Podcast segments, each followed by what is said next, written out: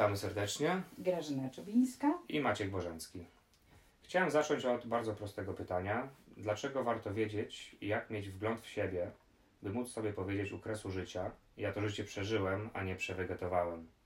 Mieć satysfakcję na różnych etapach dorosłego życia, bo dorosłość nie jest niczym innym jak odreagowaniem dzieciństwa. Dlaczego tak się dzieje i co tym procesem steruje? Świetne pytanie, Maczku. Rzeczywiście niewielu z nas tak naprawdę jest świadomym, że wszystko zaczyna się od początku naszego życia. I cała dorosłość nie jest niczym innym jak odreagowaniem dzieciństwa. Co to znaczy? Otóż rodzimy się z dwoma aktywnościami życiowymi. Pierwsze to jest odruch ssania i drugie ruchy frykcyjne, czyli te w czasie stosunku seksualnego. Wszystkie inne są nabyte, czyli to jak ruszam ręką, jakich słów używam, jakich wyrażeń, jak reaguję w określonych sytuacjach, jakie, mam posta- jakie przyjmuję postawy w określonych zdarzeniach, czy w stosunku do osób, czy do a, różnych zjawisk, które nas otaczają. To wszystko pierwotnie zostaje zapisane do mniej więcej 6-7 roku życia. Otóż wtedy chłoniemy jak gąbki zachowania osób, które nas otaczają. Są to najczęściej rodzice, no bo oni najwięcej czasu z nami spędzają, ale to są też i dziadkowie, są jakieś nianie, nauczyciele, różne inne osoby, z którymi mamy e, do czynienia i też zjawiska, które się dzieją gdzieś tam w tyle wychowawczym. Dlaczego do siódmego roku życia? Dlatego, że do tego momentu nie działa nasz hipokamp. To jest taka część mózgu, która jest odpowiedzialna za pamięć długoterminową. Stąd też często trudno nam sobie przypomnieć, co się działo w dzieciństwie. Gdzieś tam możemy mieć jakieś migawki, obrazki, które przenikają przez tą pamięć, ale to wówczas, gdy, był, gdy towarzyszył temu jakby duży ładunek emocjonalny. Natomiast y, y, również hipokamp jest odpowiedzialny za umiejętności analityczne, między innymi. W związku z tym trudno nam w tym okresie wczesnego dzieciństwa również analizować, czy dane zachowanie będzie nam służyło w dorosłości, czy nie. Po prostu przyjmujemy bezkrytycznie. Mało tego, że przyjmujemy to i chłoniemy jak gąbki, to potem, gdy już ten hipokamp działa, a potem jeszcze na etapie dojrzewania, wszyscy się przeciwko temu buntujemy. Ale i tak, w dużym stopniu oczywiście, ale i tak dorosłości pobieramy. Hmm. No faktycznie wiem, słyszałem, że hipokamp e, działa właśnie w ten sposób, że e, umożliwia e, narrację wspomnień na poziomie właśnie czysto analitycznym, dzięki czemu w momencie, kiedy on się wykształci i zacznie w pełni funkcjonować, tak jak mówiłaś, około tego 6-7 roku życia, wtedy zaczynamy troszeczkę bardziej analitycznie podchodzić do swoich pierwszych zachowań w życiu. No właśnie, i teraz się okazuje, że w dorosłości pewne zachowania nam służą, pewne nam nie służą. Czasami się na tym zastanawiamy, no, ale częściej niestety się nie zastanawiamy, dlaczego tak się dzieje, tylko mówimy sobie, o, bo taki jestem, bo taka jestem. Nie, to są właśnie kody. To jest coś takiego jak programowanie człowieka na różne sytuacje, które w życiu będzie przeżywał i z którymi będzie się zmierzał w swoim życiu, wynikające z normalnego rozwoju człowieka zadań, które na poszczególnych etapach naszego życia się e, pojawiają. Co tym steruje? To było Twoje też drugie pytanie. No, sterują przede wszystkim organizm, czyli no, powiedziałem tak, że my to mózg, a ciało jest tylko narzędziem dla tego mózgu. I wszystko zaczyna się od tak naprawdę świadomości tego, jakie my mamy potrzeby jako człowiek, kim jesteśmy. Pewnie pamiętasz ze szkoły piramidę potrzeb człowieka Masłowa? Pamiętam nie ze szkoły, ale konkretnie pamiętam, że była taka naklejka, jak jechałem do szkoły autobusem i wtedy ją przeczytałem na szybie, pamiętam ją jak dzisiaj, e, gdzie na samym dole, na y, największym poziomie na, y, były potrzeby takie e, no, rzędu pierwszego, czyli za potrze potrzeba e, bezpieczeństwa, schronienia, Hierarchia potrzeb na słowa. Tak. Jeszcze tu zaczynamy od organicznych potrzeb, Maczku. Tu już mówisz o potrzebach wyższego rzędu. Pierwsze potrzeby to są potrzeby organiczne, czyli Pożywienie. oddychanie, odżywianie, wydalanie i potrzeba seksualna, uwaga, tylko prokreacyjna. Nie mylimy, Mhm. nie mylimy z y, intymnością, która jest no, na wyższym poziomie troszeczkę. Tak. I potem właśnie, tak jak powiedziałeś, zaczynają się potrzeby Mhm. wyższego rzędu. Potrzeba bezpieczeństwa, takiego elementarnego, o życie, zdrowie swoje, najbliższych. Dalej mamy potrzebę przynależności do drugiej osoby, do rodziny, państwa, Czyli te społeczne wszystkie Ziemi, aspekty się już włączają. kosmosu, nie wiem co tam wyżej, tak. Mhm. Potem mamy potrzebę rozwoju osobistego i na wierzchołku mamy rozwój duchowy. Nie wspomniałam o najważniejszej potrzebie, która jest między e, potrzebą przynależności a potrzebą rozwoju osobistego. Otóż w samym środku tej piramidki jest potrzeba wartości. Mhm. Jestem fajnym człowiekiem, jestem godnym szacunku, uznania, jestem i zasługuję na miłość. No to bardzo ciekawe. I ta potrzeba tak naprawdę, jeżeli jest dobrze karmiona przez całe życie, a powstaje przede wszystkim ta baza w dzieciństwie, to jesteśmy ludźmi, którzy sobie radzą z różnymi sytuacjami życiowymi a zdecydowanie lepiej niż osoby, które mają jakiekolwiek deficyty. Bo każdy z nas jest taką piramidką potrzeb. Mhm. Um, I teraz, Maczku, skoro jesteśmy tymi piramidkami potrzeb, proszę spróbuj odpowiedzieć, czy każdy z nas mógłby żyć w samotności i sobie zabezpieczyć te potrzeby. Wydaje mi się, że w samotności wszystkich potrzeb na pewno nie można spełnić, bo ja uważam, że jako ludzie jesteśmy raczej gatunkiem stadnym i potrzebujemy tych relacji społecznych, żeby zadbać o sobie, o sobie, o siebie e, na tym wyższym etapie. Czyli inaczej mówiąc, jesteśmy istotami społecznymi i ludzie są nam potrzebni, potrzebni, Żeby prawidłowo funkcjonować. żeby wypełnić te nasze potrzeby człowiecze. Zgadza się. I to jest clue. I teraz każdy z nas jest oczywiście taką piramidką w różnych barwach, kształtach i fajnie, nie? bo dzięki temu jesteśmy dla siebie atrakcyjni. Ale to niesie w sobie również e, trudność takiego współżycia, bo z jednej strony jest to biznes, czyli wzajemnie dajemy i bierzemy, W dobrym tego słowa znaczeniu tak, oczywiście. A, oczywiście. Natomiast to, że wy, mężczyźni, należycie do świata Marsa, my do świata Wenus, a po matce Ziemi musimy chodzić, no to tu zaczynają się schody, bo różnice międzypłciowe to po pierwsze.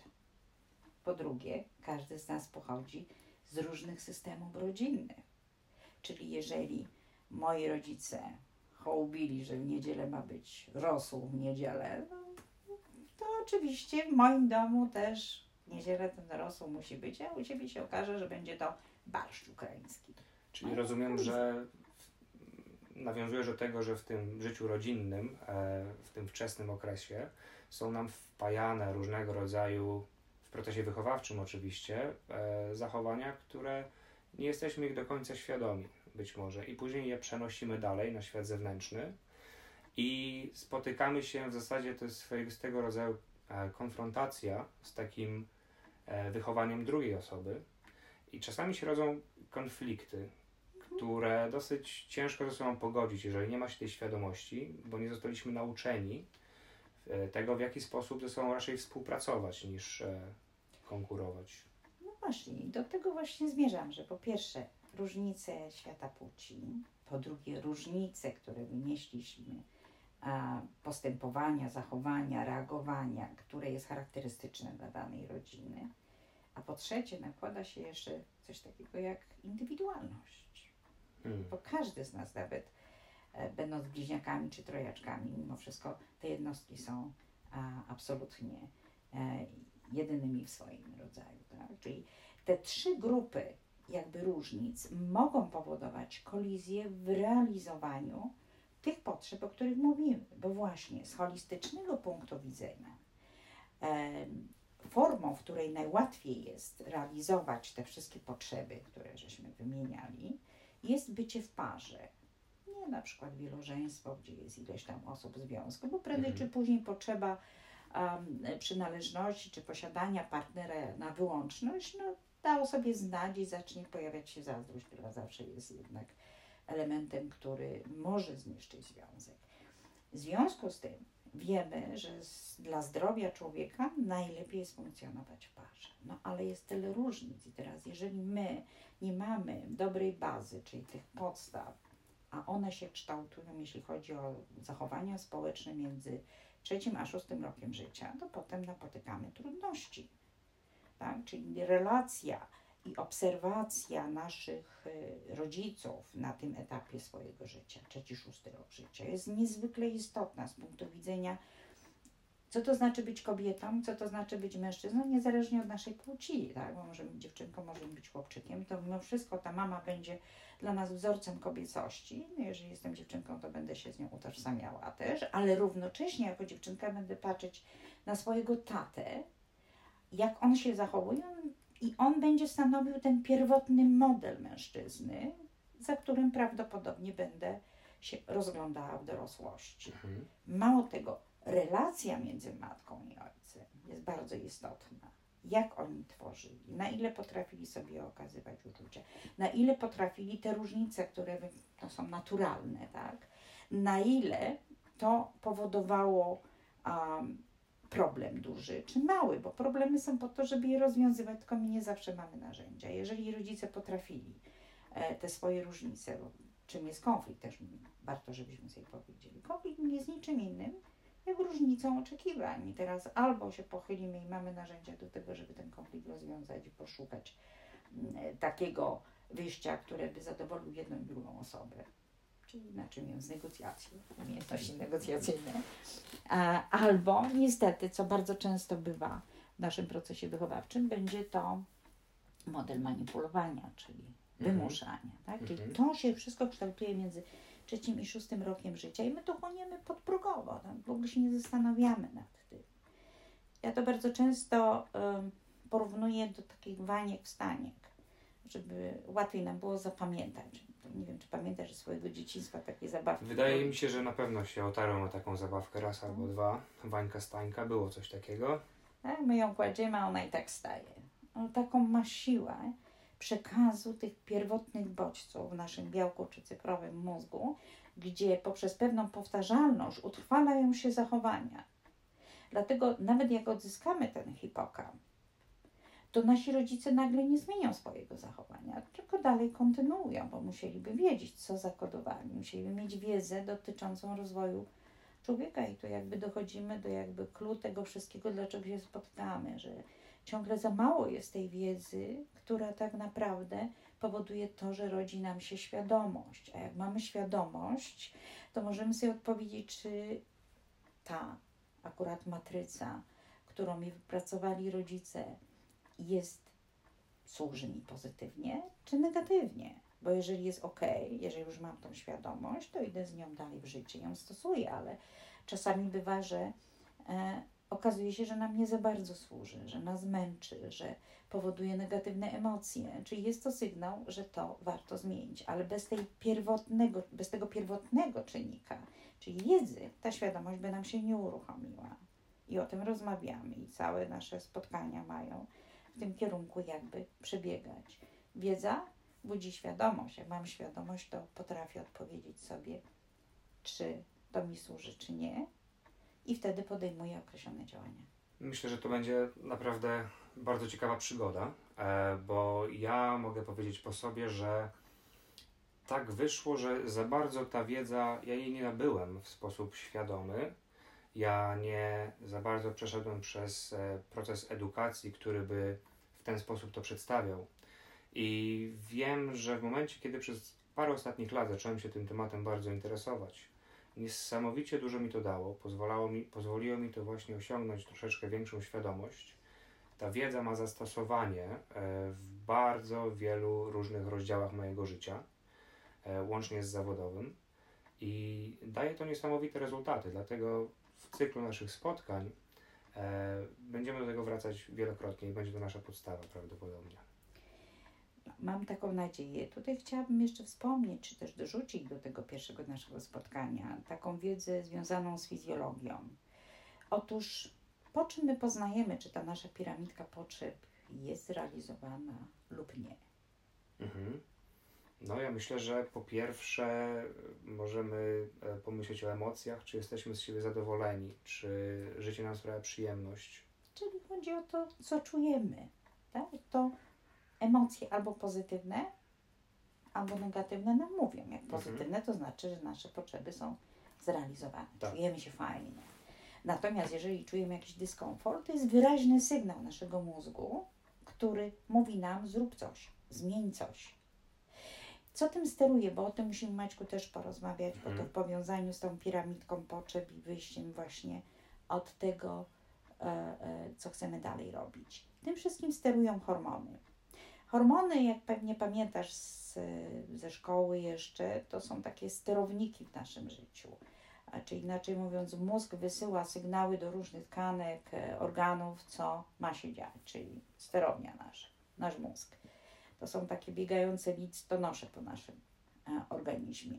I w tym wypadku tymi procesami e, związanymi z odczuwaniem przede wszystkim jest cały kompleks mm, hormonów, ale przede wszystkim noradrenalina i kortyzol. To one powodują, że się czujemy lepiej lub gorzej. Kortyzol to jest hormon stresu, ostatnio się o tym dużo mówi, a ten pierwszy, Noradrenalina powoduje to, że jesteśmy bardziej aktywni, mhm. czyli powoduje nam podniesienie jakby takiej aktywności. Wzmaga organizm, czy też przygotowuje do wykonania tej.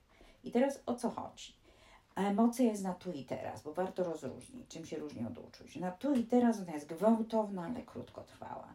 Natomiast uczucia są łagodniejsze, ale trwają dłużej. Lubię cię albo nie lubię cię. Natomiast są o wiele stabilniejsze w takim razie. Natomiast emocja jest tu dokładnie wtedy mi się coś dzieje. Ona jest gwałtowna. Ona nie może trwać dłużej, bo jakby trwała dłużej, to by się nam neuroprzekaźniki poprzepalały i byśmy wszyscy trafili na oddział psychiatryczny.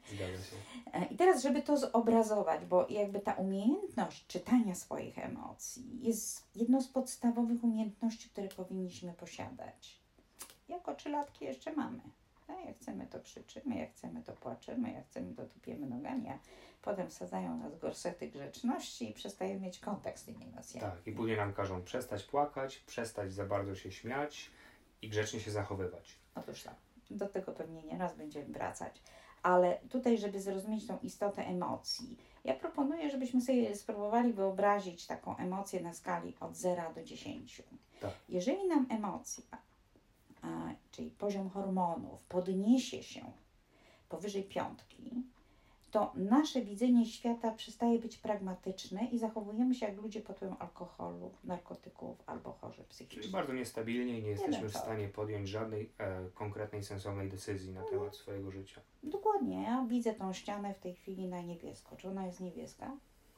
Naprawdę lepiej w takim momencie wyjść chyba na spacer e, i wrócić. Ale ja to będę tak widzieć, tak? Ja Mhm. ją będę widziała nie na kremowo, tylko właśnie na niebiesko, ponieważ będę miała zmieniony poziom hormonów, dlatego że niewiedza, co mam zrobić w danej sytuacji, gdy pojawia się ta emocja, ona mi mówi, nie wiem, co się dzieje, tak? I z, zużywa jakby coraz więcej tego paliwa, którym są, w cudzysłowie, hormony, który szuka w naszym białku czy cyfrowym mózgu odpowiedzi, co ja mam zrobić w tej sytuacji.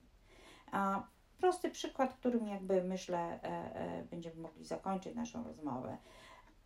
U podłoża tej piramidki potrzeb jest coś takiego jak e, potrzeba jedzenia. Powiedzmy, że jestem głodna. Pojawia się złość, ludzie tak mówią. Złość sama w sobie nie jest negatywna.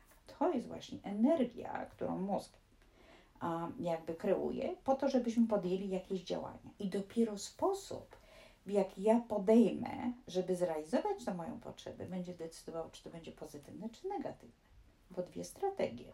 Pierwsza, wstaję z fotela, idę do kuchni i robię sobie kanapkę. Problem rozwiązany, staje się szczęśliwy po raz A kolejny. dlaczego tak robię? Dlatego, że moi rodzice razem ze mną robili te posiłki, czy inaczej mówiąc, raczej ja im towarzyszyłam w robieniu posiłku. W związku z tym dla mnie to nie ma problemu, tak? Od razu odzywa mi się matryca tu w głowie, co mam zrobić, jak jestem głodna. Ale uwaga, mogę inaczej postąpić. Będę siedziała w tym fotelu i krzyczała na mojego męża do cholery, czemu nie dajesz jeść? Mhm. Mało tego, że nie ma zakodowany, pewnie za nią wszystko robili, podstawiali pod nos, to jeszcze teraz musi wymusić, realizację swojej potrzeby na innych ludziach. Tak. I tu się zaczyna problem. Czyli inaczej mówiąc, te negatywne emocje, one dotyczą wszystkich nas z każdego poziomu potrzeb.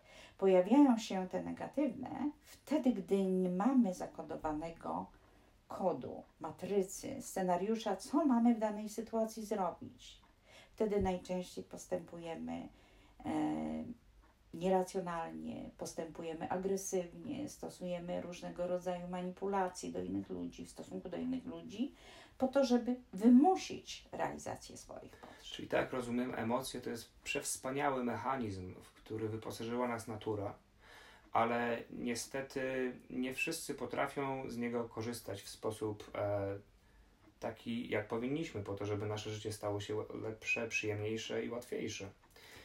I tak jak mówiłaś, te wszystkie przekazy podprogowe, które nabyliśmy w procesie wychowania, w szczególności tego wczesnego, mogą się w dorosłym życiu objawiać jako nie do końca nam służące zachowania i bardzo często możemy na tym źle wychodzić w momencie, kiedy sobie nie przyswoimy tej bardzo podstawowej wiedzy na ten temat.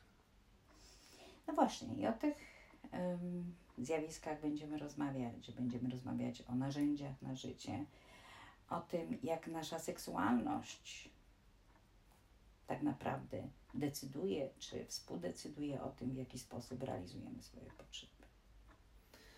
Myślę, że zakończymy na tym nasze pierwsze spotkanie e, i e, ja już się nie mogę doczekać kolejnego.